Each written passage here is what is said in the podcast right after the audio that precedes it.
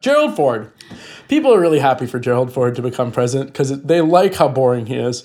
Um, and he comes into office and says, basically, the system works. We've proven that everything's okay, and I'm now here to make everything okay.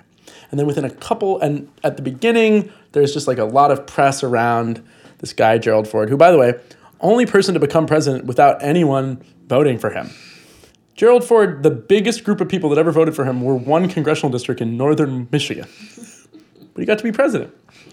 And, um, but then, pretty soon into office, he pardons Nixon.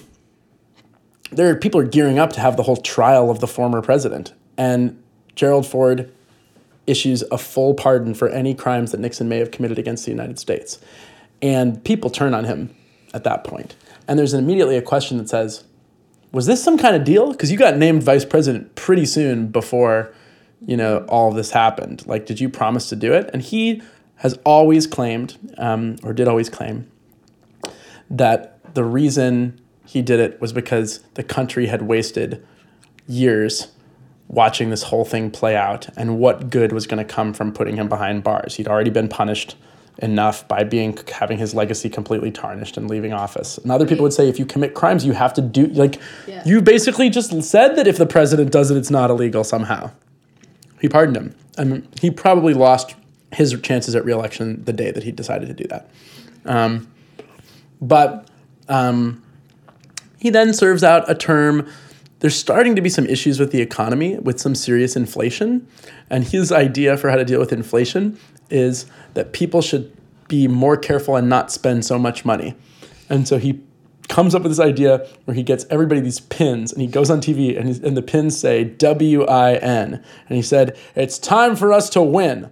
Whip inflation now. And then he asked people, he put in newspapers these like like on the dotted line sign things where you were supposed to sign on to say that you were part of the win program and you would help stop inflation by not buying as many things.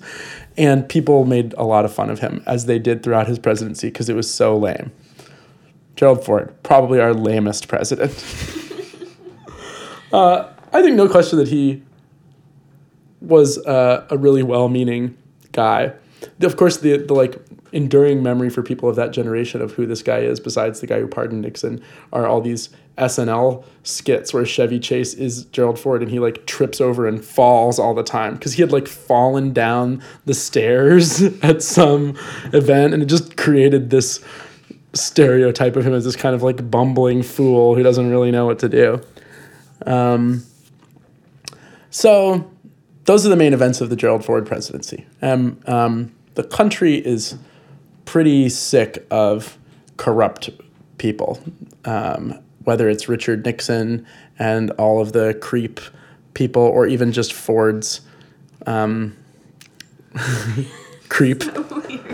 Yeah, did I mention the fact that President Nixon went on to the guy who was smart enough to do the checkers speech went on television and gave a speech in which he said, I think he thought he was pulling a checkers, right? He was like, um, the American people deserve to know if their president is a crook.